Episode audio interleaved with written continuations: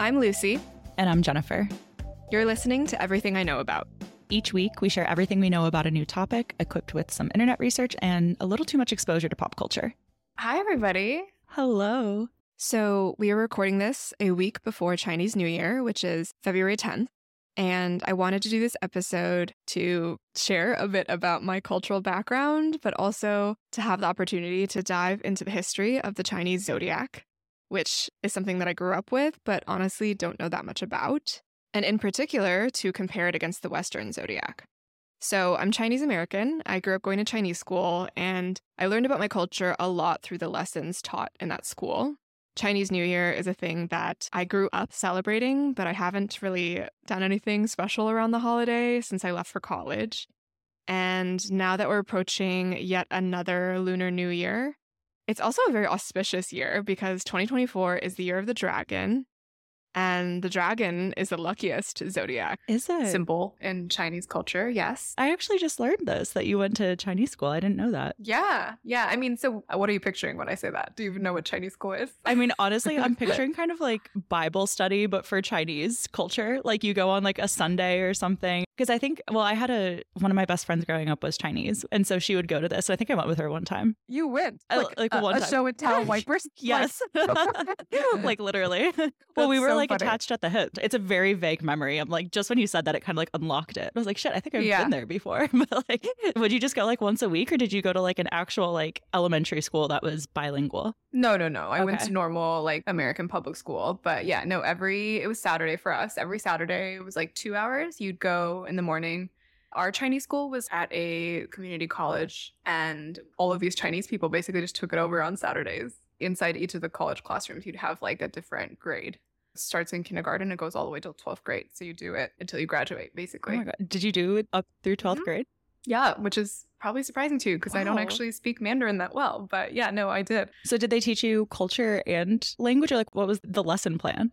So you had uh, like a textbook for every grade you were in, and essentially, like the content of the textbook would be a lot of like Chinese cultural heritage, Chinese history, and then you would be told many of the same stories year after year. It's just that the language describing the story would get more and more sophisticated as you learned more and more characters. How do you speak Mandarin? How do you write Mandarin? Like those are the goals. But like the content that we're reading and writing is about Chinese culture, Chinese history. Fascinating. Okay, so it's like specifically geared towards children of immigrants.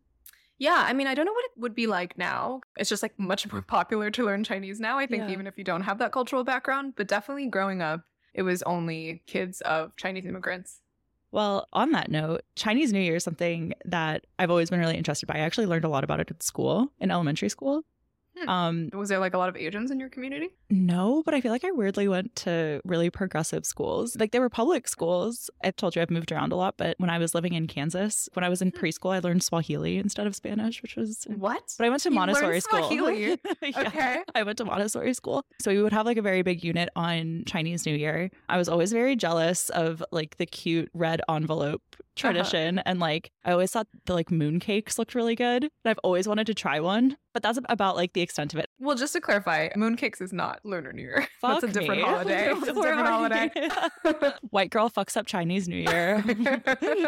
Is there like a traditional food that's eaten on the Chinese New Year? Yeah. So, like a whole fish because it symbolizes like abundance. In Chinese culture, the language, because a lot of words sound like other words, like there's accents in Mandarin, right? So, Mhm. like even just changing a word slightly could make it mean a different thing, or even sometimes words that sound exactly the same can mean like 20, 30, even like different things because it really depends what the character is written like. Yeah. So, the word for fish yu, sounds like the word for surplus. So it's considered Oh. lucky to eat. And like this dish called niangao, it's a rice cake. Literally means year cake. But it also it sounds like niangao, which means like year, like gao is cake, but it's also high. So it sounds Mm. like prosperity, like year high. So people also eat that during the so new year. cool. So it's like basically Yeah. just a bunch of word plays. for the Yeah, a ton of wordplay. And then also symbolism, right? Like you eat noodles for longevity.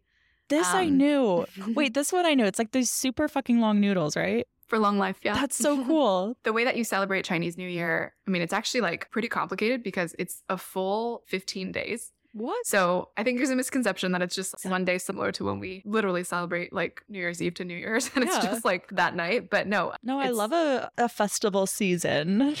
Yeah, yeah. So this is like the major holiday in China. Everybody gets, I think, seven or eight days off, and everybody travels home to their hometown. Really? It's very much like a family holiday. Yeah. Wow. Yeah. And so I've actually always really wanted to go to China during this time, but it's February often, right? It's usually like it's based on the lunar calendar, so it shifts slightly every year, but it's usually like end of Jan or Feb. And I was always in school at the time. Also, like, I'm surprised that we don't know this in the West because you would think just like the amount of business and imports and like infrastructure that happens in China, we would know that, like, oh, the world is kind of shutting down for two weeks. Yeah, I mean, it's possible that. people who do trade with China as a job do know that, and you don't. Well, as an don't. end consumer, as an end consumer, like, think about when things were shut down due to COVID. We knew about that. yeah, but I think this is like people plan for it because Okay, fair enough. Fair enough. it happens every year. Fair enough, but you would just think that we would know. Like I know, for instance, that in Europe things shut down in August because like even if you buy a product in Europe and like you try to contact somebody, they're gonna be like, "We're out for the month." On vacation. yeah, Yeah. like yeah, yeah. Fascinating. because everybody goes home. They have this like big lunar New Year's Eve reunion dinner. And I even heard stories about this growing up about how like my parents grew up during the communist revolution. They were really, really poor and you couldn't eat a ton of food. like mostly they were eating like porridge. And so everything would be saved for Chinese New Year. Other ways to celebrate like fireworks, lion dances, red, as you said, is like a really important color. Red in Chinese culture is a lucky color. And around Chinese New Year, people like make paper lanterns that are red. They do paper cutouts. They paste it all over their windows and, and their door, just like a wreath, right? In Christian Love this. culture. It's a time for you to like honor your ancestors and like there's the red envelopes. So I remember getting these as a kid. It was always like so exciting. There's like a etiquette, right? Parents give kids red envelopes Mhm. and then when you start to hand them out, it's like a transition to adulthood. Oh. When now you're the person giving. Yeah. Sweet. And as a kid, to get your red envelope, you need to go up to an adult, kneel down and like show them respect, wish them a happy new year, and then receive the envelope with two hands. this is such a great learning opportunity because I know so little. I mean, honestly, even though I did grow up Chinese American, I I did not know that much about the history of Chinese New Year either. Growing up, like I think everybody's gone to a Chinese restaurant and like the paper placemat is the zodiac, and like you're at the buffet and you're like, okay, like which one am I, and like who my enemies with is like the one directly across from me in the zodiac. I didn't know that. Oh, yeah. I mean, because my brother is six years younger than me. So it's 12 animals, right?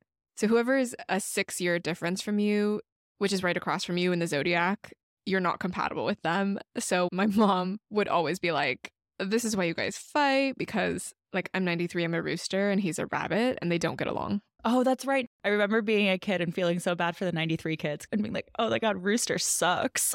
I was born in 1994, which was the year of the dog. And I was like very excited as a child that it was dogs. That was my favorite animal. And like, Yeah, that's like, that's cute. That's the extent of my like childlike knowledge of the Chinese zodiac.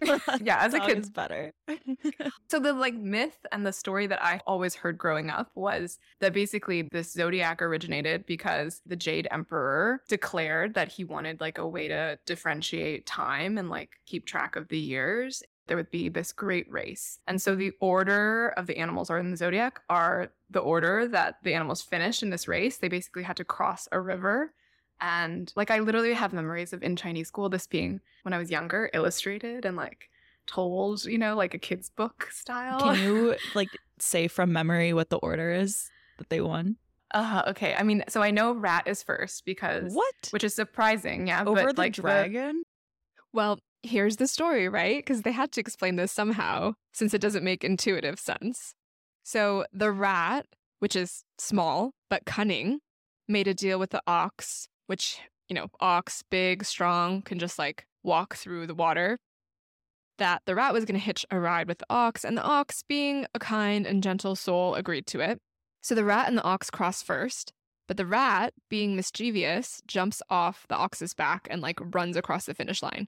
So the rat is first, then the ox, then the tiger, which is self explanatory, then the rabbit. So, you know, rabbits can't swim, but I guess the rabbit hopped across the river on these rocks and made it. Fifth is the dragon, but they say that, you know, obviously the dragon is a mythical creature, so he should have been able to finish first, but He was so helpful. He helped all the other animals. Oh, he was like the wise dragon. Like He like blew some air to help the rabbit hop a little further or whatever. So the dragon is fifth. And then there's another story here. So next is the horse and the snake. The horse was crossing the river. All of a sudden, the snake comes out of the brush and scares him. Like horses are afraid of snakes. And the horse rears up, and the snake gets across the finish line first. Then you've got the group of three, which is the monkey, the rooster, and the sheep, who are rafting across the river together. and they're like helping each other cross. And so they're a team. And then the last two, you've got the dog. Even though the dog can swim, he stopped to play in the river because the water was so nice. And then the last one, the pig. I feel like this one makes sense. The pig was last because he snacked too much. Okay, so these characters are like moralized. Oh yeah. It's funny because it's like so convoluted. Like, I mean, obviously there's the tortoise and the hare, which I feel like I was gonna say this this reeks It's of really tortoise in the clear. Yeah. right, but that's so much less complicated, right? Like the, the clear takeaway there is like be industrious, like don't don't burn out too quickly. This I have no idea. Like it almost feels like they just had to make something work with what they were given. it's very cute though. The explanations are adorable. yeah, yeah. I like it. Yeah. So that's really honestly all I knew about it, even up until recently when I started looking into it for this episode. But I've obviously always known that like there's these 12 animals, and I don't know that much about Western astrology at all. I knew I was a Scorpio growing up, but like would love to hear what you know because you know a lot about this. You're just like naturally into this I stuff, right? naturally On the Western into this side. stuff. yes, I know quite a bit about the Western zodiac, but I did do some research into like I didn't really know where it came from before, but I am interested in like the Western esoteric tradition as like Mhm. a subject of both history and science. So I knew some of that background. What a phrase. I am interested in the Western esoteric tradition. you sound so highbrow. I love It sounds it. so pretentious and also like ridiculously woo woo. yeah. So it's a little bit parallel because there are also 12 signs of the Western zodiac. They like correspond to different times. Actually, this is a question for you. In the Chinese zodiac, do the animals of the zodiac correspond to times of the year or just like specifically years? So yeah, I found this to be like really interesting. So obviously we all know that they do correspond to years. I think that's like the most common knowledge. Yeah. So everybody in 93 is a rooster, which obviously growing up I was like this is bullshit. Like obviously not like every single person in my class. Yeah. But in doing research I did find out that so in Chinese feng shui and Chinese astrology, you can actually have a full chart drawn out for you as well.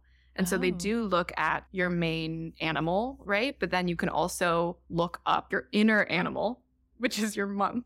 Then you have your true animal, which is your day. And then you have your secret animal, which is your hour. Wow. Okay. So this is really parallel to your astrological chart then. I had no idea that it was that complicated. Yeah. And I also didn't know this, but okay, so the full system of like yearly organization is a cycle that resets every 60 years.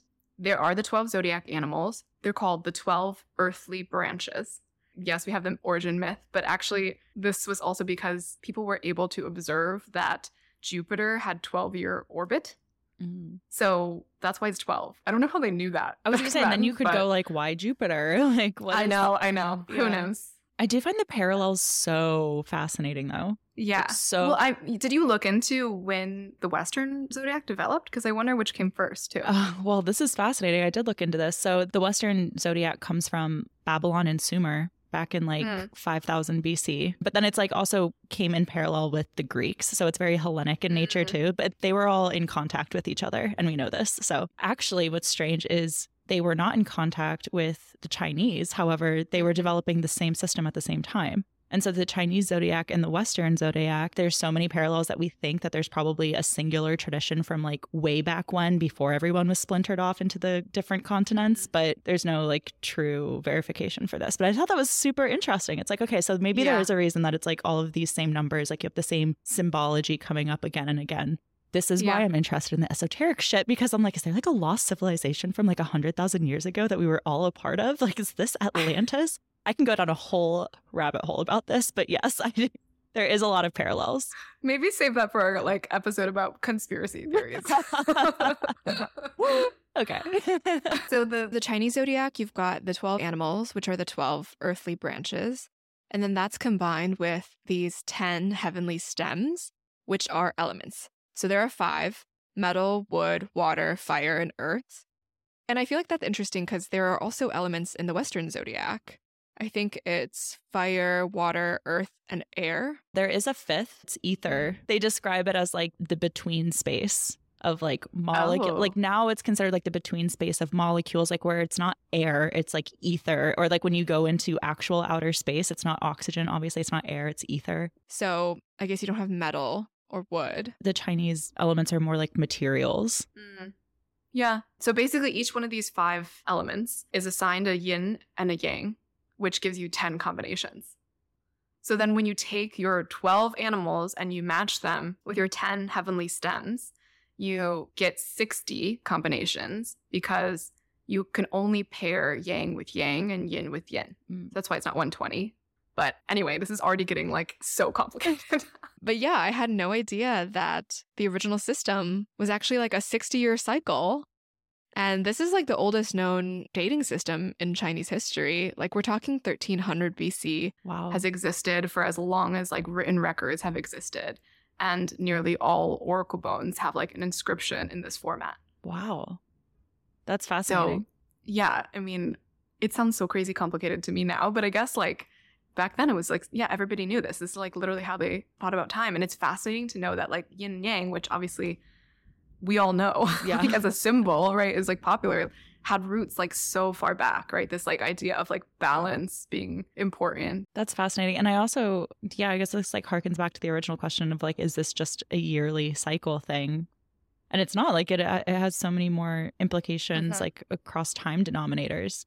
Turns out the Western zodiac does as well. Like I thought it was just the monthly thing, but Mhm. there's not. Like there's the ages of the zodiac. Do you know about this? no. Yeah, this is, I mean, I've, I've like heard grumblings about this in the community, how we're like entering the age of Aquarius, which Okay. so here's the deal on it. So astrological ages are about 2000 years in length. And each 2000 years is represented by a astrological zodiac sign. And from the year 0 to the year about now actually, we've been in the age of Pisces and we're transitioning into the age of Aquarius. So obviously huge monumental shifts in energy coming into the age of Aquarius. The age of Pisces was noted by the rise of monotheistic cultures, but really it's the age of Aquarius that's going to be colored by technology. It's supposed to be advances in humanitarianism and communication and technology in this new age. So, Wait, that's crazy. yeah.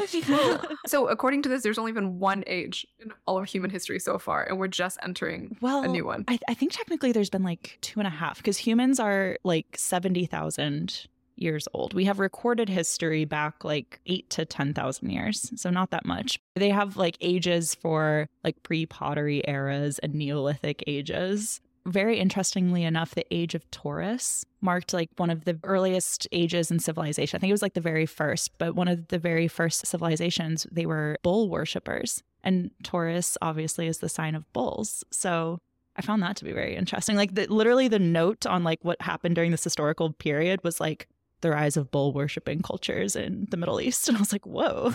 Whoa. Because, like, this is all based on an actual picture of the stars, right? Whereas, like, the Chinese zodiac is not based on star constellations or anything, but the Western one is, right? So, this is like the ordering is determined by planets. yeah. So each of the zodiacs is a constellation. It's actually like quite scientific. I mean, this is why like science and geometry and math comes out of astrology. Basically, they took 12 of the constellations, assigned them each a mythos, and that comes from like the Hellenic, like Roman Greek tradition. They each have like a symbol and a sign, again, like rooting in the mythos.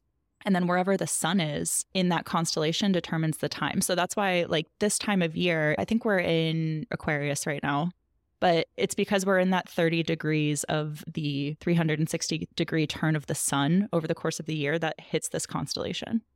Got it. This Taurus thing is like literally the positioning the planets made it so that it was definitely Taurus. And then also simultaneously humans just started worshiping bulls, even though they like they didn't have a concept of what a Taurus was, obviously. Yeah, pretty pretty much, yeah. That's scary. That's weird. Oh my god. Yeah, I, I honestly don't understand how the age thing works because it's not based on the positioning of the sun, obviously. Like, I think it is actually the positioning of Pluto that changes every 2,000 years. But weirdly enough, the Earth has been rotating on its axis slightly since all of these calculations were made two or 3,000 years ago. So, really, if we want to be scientific about it, we have to shift back one full, like 30 degrees because it's tilted so much. So, instead of being in Aquarius, we would actually be in Capricorn Got like it. shifting back. I know it's really Wow. interesting because it is like quite scientific how it's done, but then like it's not recalculated at all as the axis shifts. But yeah, that's why we see like such scientific mathematical accuracy with the stars and like the building of the pyramids. It's these cultures Yeah. that were very into astrology and therefore into geometry and math. That blows my mind. When I look at this night sky, I'm like, yeah, if somebody were to point out the little dipper to me, I'm like, okay, I can kind of see it. But like, if there was no guideline and I just looked at the sky, like, how would I realize that, oh, the North Star never moves? it blows my mind that people without telescopes and just like staring at the sky were like realizing all of this. I know. So in the West, like the astrological tradition obviously has like such a huge impact with horoscopes. People know what their sun sign is. In Mhm. the Chinese tradition, is the zodiac the same thing where you know, like, oh, I'm a yin water dog and it like impacts your life in some way or like people like share it? I mean, obviously everybody knows their birth year, so at that level, like 100% everybody knows. But I mean, I didn't even know there was all of this complexity until I did the research. I don't think most people are aware that there's like a yin and a yang, or that there's also an element associated with their Chinese zodiac animal. I mean, there's definitely this superstition that still exists today around lucky years and unlucky years. So the funniest correlation I found was okay, so Year of the Dragon in 2024 definitely people want to have babies in the year of the dragon. And actually, like 12 years ago in 2012, there was a 5% increase in the birth rate in China because it was the year of the dragon. So people are like planning, yeah, they're planning their birth cycles around these phenomena. They're planning around wow. like a an auspicious year versus like a negative year. Even like Jack Ma. Do you know who Jack Ma is? He's Yeah. the CEO of Alibaba. He's a dragon baby. Yeah, so dragon babies are supposed to be very successful and likely to make a lot of money and have all these good things, which is why people want to have babies in that year. But it's fascinating because, like in China, there's a lot of competition, right? Like there's so many people, and even the way the college entrance exam works is it's just based on a test score that you take against your peers from that year. So actually, being a dragon baby is like disadvantageous because it's so much more competitive because there's just so many more people. I thought you were going to say 'cause everyone's so much smarter. No, like, well, I mean, self fulfilling prophecy, right? Because if you believe, and obviously, I'm not saying all Chinese people believe this, but like as a culture, there's definitely superstitions, just like there are in the West, like how we don't have 13 floors in a lot of buildings. I wouldn't say like Westerners or Americans are so. superstitious, but like clearly there are like real things that have we see in our daily well, society, even if right? they are superstitious, I think that there's this really dumb stigma attached to superstition. It has been a part of humanity since the dawn of time, literally. Like, it doesn't make somebody or a culture like less intelligent or rational because there's lore and tradition and superstition with it. I think that's what makes a Yeah. culture a culture. So, like, to say that, like, oh, the, the Chinese, like, quote unquote, buy into like the year of the dragon being special, it doesn't make it like irrational. It's just like that's literally the culture. like, it's fine. Yeah, yeah, yeah, yeah. I mean, yeah, I think if you ask most Chinese people, they'd be like, yeah, we don't actually believe this. But it is funny when you like step back and you kind of are like, okay, but enough people are like clearly influenced by this where you're like kind of seeing it in the data a bit. Yes. Right. And I'm sure there's other factors, but still, like literally 2000, 2012 bumps in both those years Imagine the around pressure 5%. being a woman, like, would you just be like pounding the prenatal vitamins at the end of 2023? Because you're like, I need to get impregnated in the next like three months if I'm going to pop out this baby in 24. Well, yeah, but then also if you just happen to be on the edge, like people schedule C sections so that they'll have their baby like one week ahead of time if that current year is like more auspicious than the following year. Wow. They've done research on this. Actually, they there was a study I found that looked at if there was adverse health outcomes for these I children. was who going to maybe say. were getting born a, a week earlier, and there weren't. There weren't. I mean, this is not like people are not risking the life of their child. I was gonna like, say, are we like inducing preemies for it to be like born in the year of the No, no. dragon? Okay, if it's just like a week, that's that's shows. Yeah, this is like- seven months here. it's like, oh, if I had a choice, why would I, you know, not pick to have I mean, I would. everything go for my child, right? And like, I would pick the year of the dragon for my child if it was the matter of a week. yeah, duh. yeah. And so because there's obviously years that are luckier, like I would say the other piece that this is used for is when it comes to matchmaking. and like who mm. you're compatible with. So, in general, I mean, as I said it earlier, like you're not compatible with someone six years older or younger than you.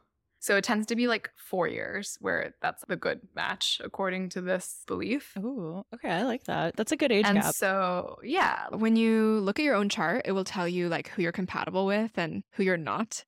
And so for me, rooster, my best match is an ox and a snake. My mom is actually a snake. And growing up, it would be like, oh, me and my brother don't get along because the rooster and rabbit thing. But my mom and I got along great. Were you a mama's girl? Well, I mean, I'm definitely closer to my mom than my dad, but maybe that's true of all Asian dads. Because Asian dads have a reputation for being, you know, like pretty stoic and not very emotive, which I think is tough on an American child. Oh, really? Yeah, that's 100% the stereotype. Validated in your case. validated in my experience, and I think many people's. Yeah. Okay. So maybe it's just like actual data at this point. But yeah. And then for a dog, actually, like we're not supposed to get along, you and me. Oh, We're not like the worst enemies, but it's not the best either. you know what? That's okay. It's all bullshit. No, I'm just kidding. yeah, clearly doesn't apply to us.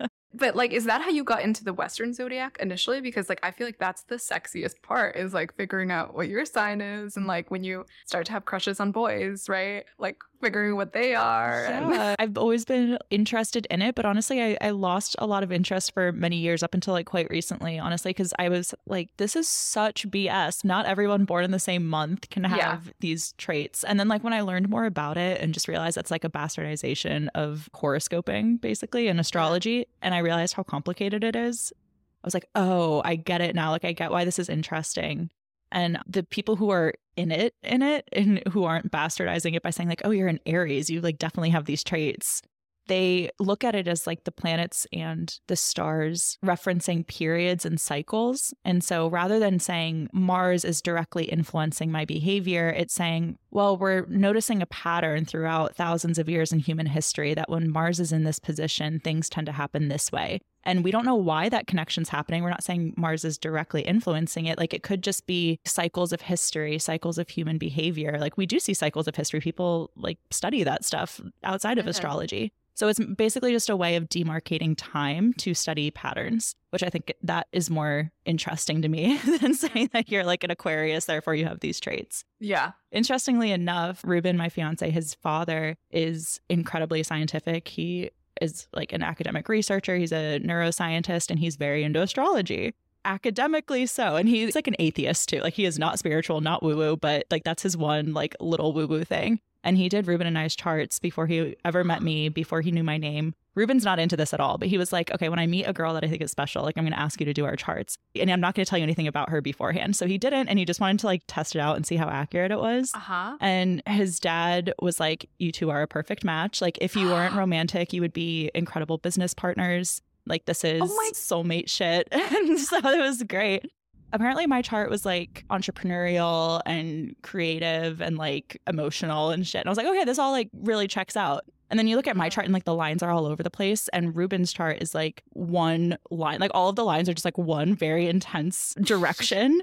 And Yeah. he's like a very intense person. And his chart basically said that he was going to be really into nightlife. And so his parents, when he was Wow, that's so specific. so spe- specific, and he was into like poker as a kid.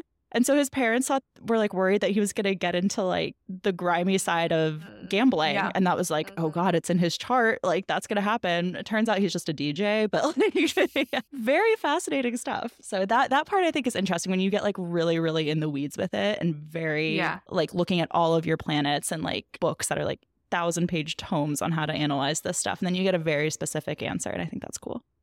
So at that level, if you like truly understand it and you can like draw someone's chart based on like all of the hundred variables out there, then it's truly unique, right? Like no one has your exact same chart unless they were born the exact same minute. Yes, it's by the minute. And then also by your geographical location. That's why a lot of them ask like what time zone or even city you were born in, because that matters. Wow. Yeah. Wow, wow. You've known your chart, I guess, for a long time, but I just did it for this episode. And I didn't even, I, I like literally pulled out my birth certificate to figure out what time I was born. But I'm curious, like, what what your chart is. And I also don't really feel like I understand mine, but since you're an expert, maybe you can help me. I only know like my signs, which is bad. so I'm not like good at reading other people's signs because it, honestly, it's so much information. Like, I really admire people who understand. Yeah. but mine is I'm a Virgo sun. So, to back up, like you have three major signs, which is your sun, moon, and rising. Your sun is, I believe, supposed to be your place in the world, not how you outwardly present, but like your purpose in life.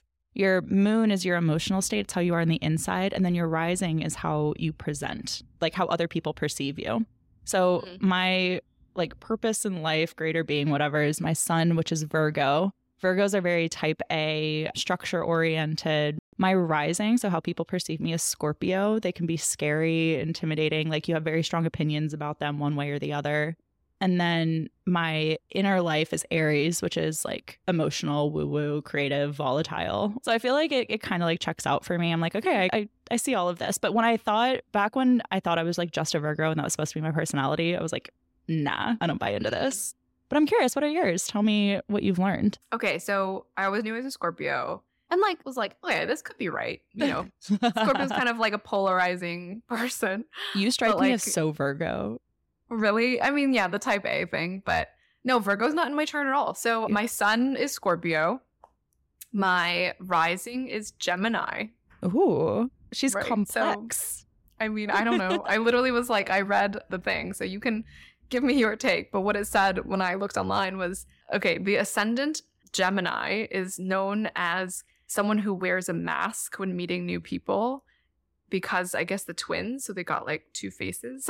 you can be like pretty hard to read and you tend to be friendly, flexible, but also indecisive, unsure, high strung, temperamental, nervous or anxious, talkative, and always ready for something different. I don't know. Literally, I felt like this description was just like a salad bowl. like I don't even know. I feel like because it's the twins, maybe they were just like, let's just put a bunch of words that oppose each other. no, no, no, it's a real thing. It's a real thing. And but this is your your rising, right? My rising. So that's Okay, so this what I appear as, right? This makes sense though because in our very first episode, were you not talking about how you don't know how to like play the game and like put on the mask when you feel like you need to to meet people at first? Yeah, like you literally use the word Mm, mask. that's So true. like here we are. But I thought this was like, but Gemini's, they know how to do it, right? Or no? Because I feel like I don't know how to wear the mask. Okay, touche. I, I get- I think I'm just like I feel like it's like the opposite, right? It's just you're taking a word I use. I'm taking you know, the but- word. Yeah, but I honestly, that is, I think a lot of people do that because they like take the one thing that they're like, oh, okay, I Oh, latch onto that. And I'm like, 100%. that relates to me. And then Yeah. they start to believe, you know? Yeah, again, this is like what we're doing right now is even like the bastardization of the science. Oh, yeah, like, yeah, yeah. We are not experts. This is literally like no. in both zodiacs. We're two like newbies Uh, No, doing it takes this. like decades of study to be able to look at these charts and like divinate anything. But yeah, yeah. what's what's your moon? Libra, Libra is the justice, like Justice Lady. Yeah, Yeah, don't like conflict. Don't like disharmony. I also feel like this one doesn't really apply because, as we chatted about in our love matchmaking and monogamy episode, I definitely am a fighter. definitely like not afraid of conflict. Definitely not afraid to have disharmony. I feel you're more like this actually. well, my inner state is Aries, which is highly emotional. So like maybe that just means that like I'm very reactive, so I need it to be more like chill. Mm-hmm. So like how it presents is like a reaction to how you feel. Yeah. No, I, I feel like my sun, moon, rising are pretty like spot on, but yours are yours are more complex. I would need to do more digging into this to see what it means for you. Because on its surface, I'm not buying it either. I'm like, I don't, Yeah. I don't see it. I feel like I need the full consultation with Ruben's dad to like really get in there. Oh you know? God, yeah, yeah. I'll I'll send you, or maybe we'll like put it up on the screen for the video recordings. But I'll pop in my very complex looking chart. Yeah, go to YouTube to check that out. Yeah. So let's do let's do the Chinese one. Tell me about your Chinese chart so I know how to interpret mine because I I was so confused. So enlighten us. I don't think I'm an expert. As I said, I didn't even know you could do a full chart until this morning. But yes, I always knew I was the rooster. But actually, 1993 specifically is the yin water rooster. What does that mean? The rooster is supposed to stand for all birds in the zodiac. So, all birds being like the crane, the owl, the crow, the phoenix. And it's associated with the sun, which is in opposition to the moon.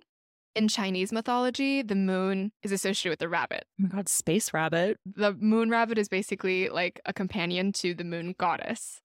So it makes sense because the rabbit and the rooster are directly opposite on the chart, right?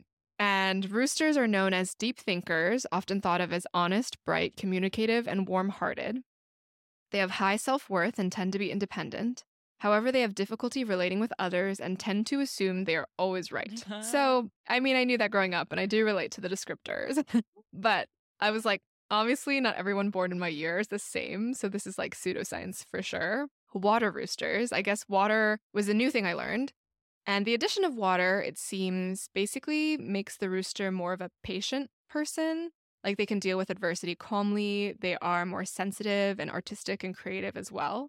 So that appears to be like the influence of water. Because you could be, let's say, you were rooster like 12 years later or 12 years before. That could be a different element, and that would influence your roosterness in a slightly different way. so that's how the elements work with animals. So it's by like cyclical calendar. It's not like your month or anything. It's like what. Right now, we're still talking the 60 year cycle. So even if you have someone in your family who's like 12 years apart from you, you're not actually the same symbol. You're not the same animal, really. Yeah. This is really interesting for like generational horoscopes. But then also, you can actually have different zodiac animals based on this precise time that you were born, right? So my inner animal, which is like associated with birth month, is the pig. My true animal, which is associated based on my birthday, is the sheep. And then my secret animal, which is based on birth hour, is again the rooster. Oh, so you're a real rooster. I don't really understand these, to be frank. But basically, like every animal has characteristics, ones that you might assume based on our stereotypes of how that animal looks or how it might behave. So, like a snake is sneaky. okay, so then the yin is the sign associated with the rooster. So, as I mentioned, like 12 zodiac animals are known as 12 earthly branches. You can only have a yin or a yang for one of these. So, the yin is assigned basically to the rooster, and yin is associated with the more female, the divine feminine. It's associated with passivity, dark energy, whereas yang is like masculinity, activity, heat, aggressiveness. That's interesting that female energy is considered cold. You would think the opposite. But I see how like the aggression is like hot. Is hot. Like I, I get that. I, I do. Yeah. But yeah. Come on. Women are warm. Yeah. Compared to men. I mean, yeah, the Chinese believe like everybody has yin and yang both inside of them. It's not like only men have yang or only women have yin. It's more just like your cycles and like what is more present or ebbing or flowing over time. Yeah. Whereas I guess I feel like in the Western tradition, like if you're a Scorpio, you're a Scorpio, right? Like it's not like you have like multiple in you. Yeah, it definitely is like influenced by what constellation was this planet in at this time. Like that's where you're getting that sign from the influence of the other planets like it's like oh you are a scorpio in your seventh house. And that means that, like it, it's all influence. It gets very complicated quickly too. Got it. But yeah to your point it's not like things are like ebbing and flowing though. It's kind of like this is just what you are but like it's influenced in all of these different ways. Yeah okay and then the last thing is like when it comes to lunar new year and it becomes a new year it's like 2024 being the year of the dragon in chinese culture that year takes on the characteristics of that animal. So the dragon year is going to be great for everyone, unless you really don't get along with dragons. And for me as a rooster, what do I have to look forward to? The phoenix, right? Which I said the rooster is kind of in line with like a bird. The phoenix and the dragon are considered to be super harmonious. They're actually like considered to be a married couple in Chinese culture. So I've got a good year ahead, sounds like. I get to look forward to bravery, confidence, and high ambitions to pursue a luxurious life. I'm so happy you're in my life this year, so I'll piggyback off that. Mine was like way less positive. So I'm like the year of the dog. Well, I don't really identify with a dog if I'm being. Yeah, what is the dog? Yeah, so the dog is intuitive, sincere, diligent, loyal, and highly trusted. I'm like, those would not Makes be like sense, the first... like dog and loyalty. Yeah, I was like, this. The, those would not be the first things I would describe myself as. And then the dragon is like mysterious and like majestic. There's vitality. So I guess like the theme of the year for me is like the dragon is overshadowing the dog in every way, and the dog is struggling. so wow. Okay. so it was like gave me like very actionable advice though. It was like Oh, Chinese zodiac kind of like woke over here, like really knows what's up. Like it was like your health is going to be an issue for you, but like eat less sugar and spend more time outside. And I was like, okay, like yeah, word, okay, Go off. and then with like money, money was gonna like gonna be a struggle. It was like, well, you could either be like real good and have some good investments, or it could be a struggle for you. But like, don't worry. And I was like, okay. Don't worry. It was like just like invest more. And I was like, okay. Like giving me like really like sage practical advice based on this. Career is like the dragon could provide a job opportunity for the dog. That's nice. But I love the justifications. They're so different than the Western ones that I'm used to. It's so much more like related to the personalities of the animals than I realized, which is why I Mm. found the origin story of the race so interesting and how it's like so moralized and like anthropomorphized. But it's like career. The dog belongs to earth element. Trees break the ground below. So the wood represents your career. The dragon contains wood, so that's bringing job opportunities to the dog. I'm like, oh, okay. So we're doing like symbology, like related Yeah, to these yeah. like elements and then like what the animals are doing for each other. but yeah, basically the dragon just like breaking my dog shit all the time. And it's gonna be a tough year for me ahead. But I will I'll consume less sugar and go outside more. So thanks, Chinese Zodiac, like with the sage advice. Yeah. It's so funny. Yeah. I think we're both maybe a little too too amateurish at reading these charts. Like For I know sure. there's like people that you could hire to do this, but if you are curious at like doing your own, we'll include like the links of the resources we found to take it. That'll be posted available to everyone on our Patreon. We wish everyone a prosperous year of the dragon. Yeah, and a happy happy Chinese New Year, happy Lunar New Year. Bye. Bye. Thanks for listening.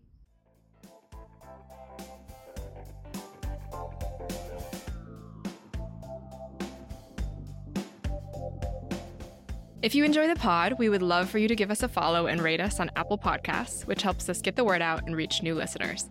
Full transcripts and show notes are available on Patreon, where if you choose to become a patron, you'll also get access to bonus content, our monthly book club, and our eternal gratitude. If you'd like to get in touch or suggest a topic for a future episode, email us at everythingiknowaboutpod at gmail.com or DM us across all socials at Eikapod, that's E I K A pod. Thanks for listening and see you next week.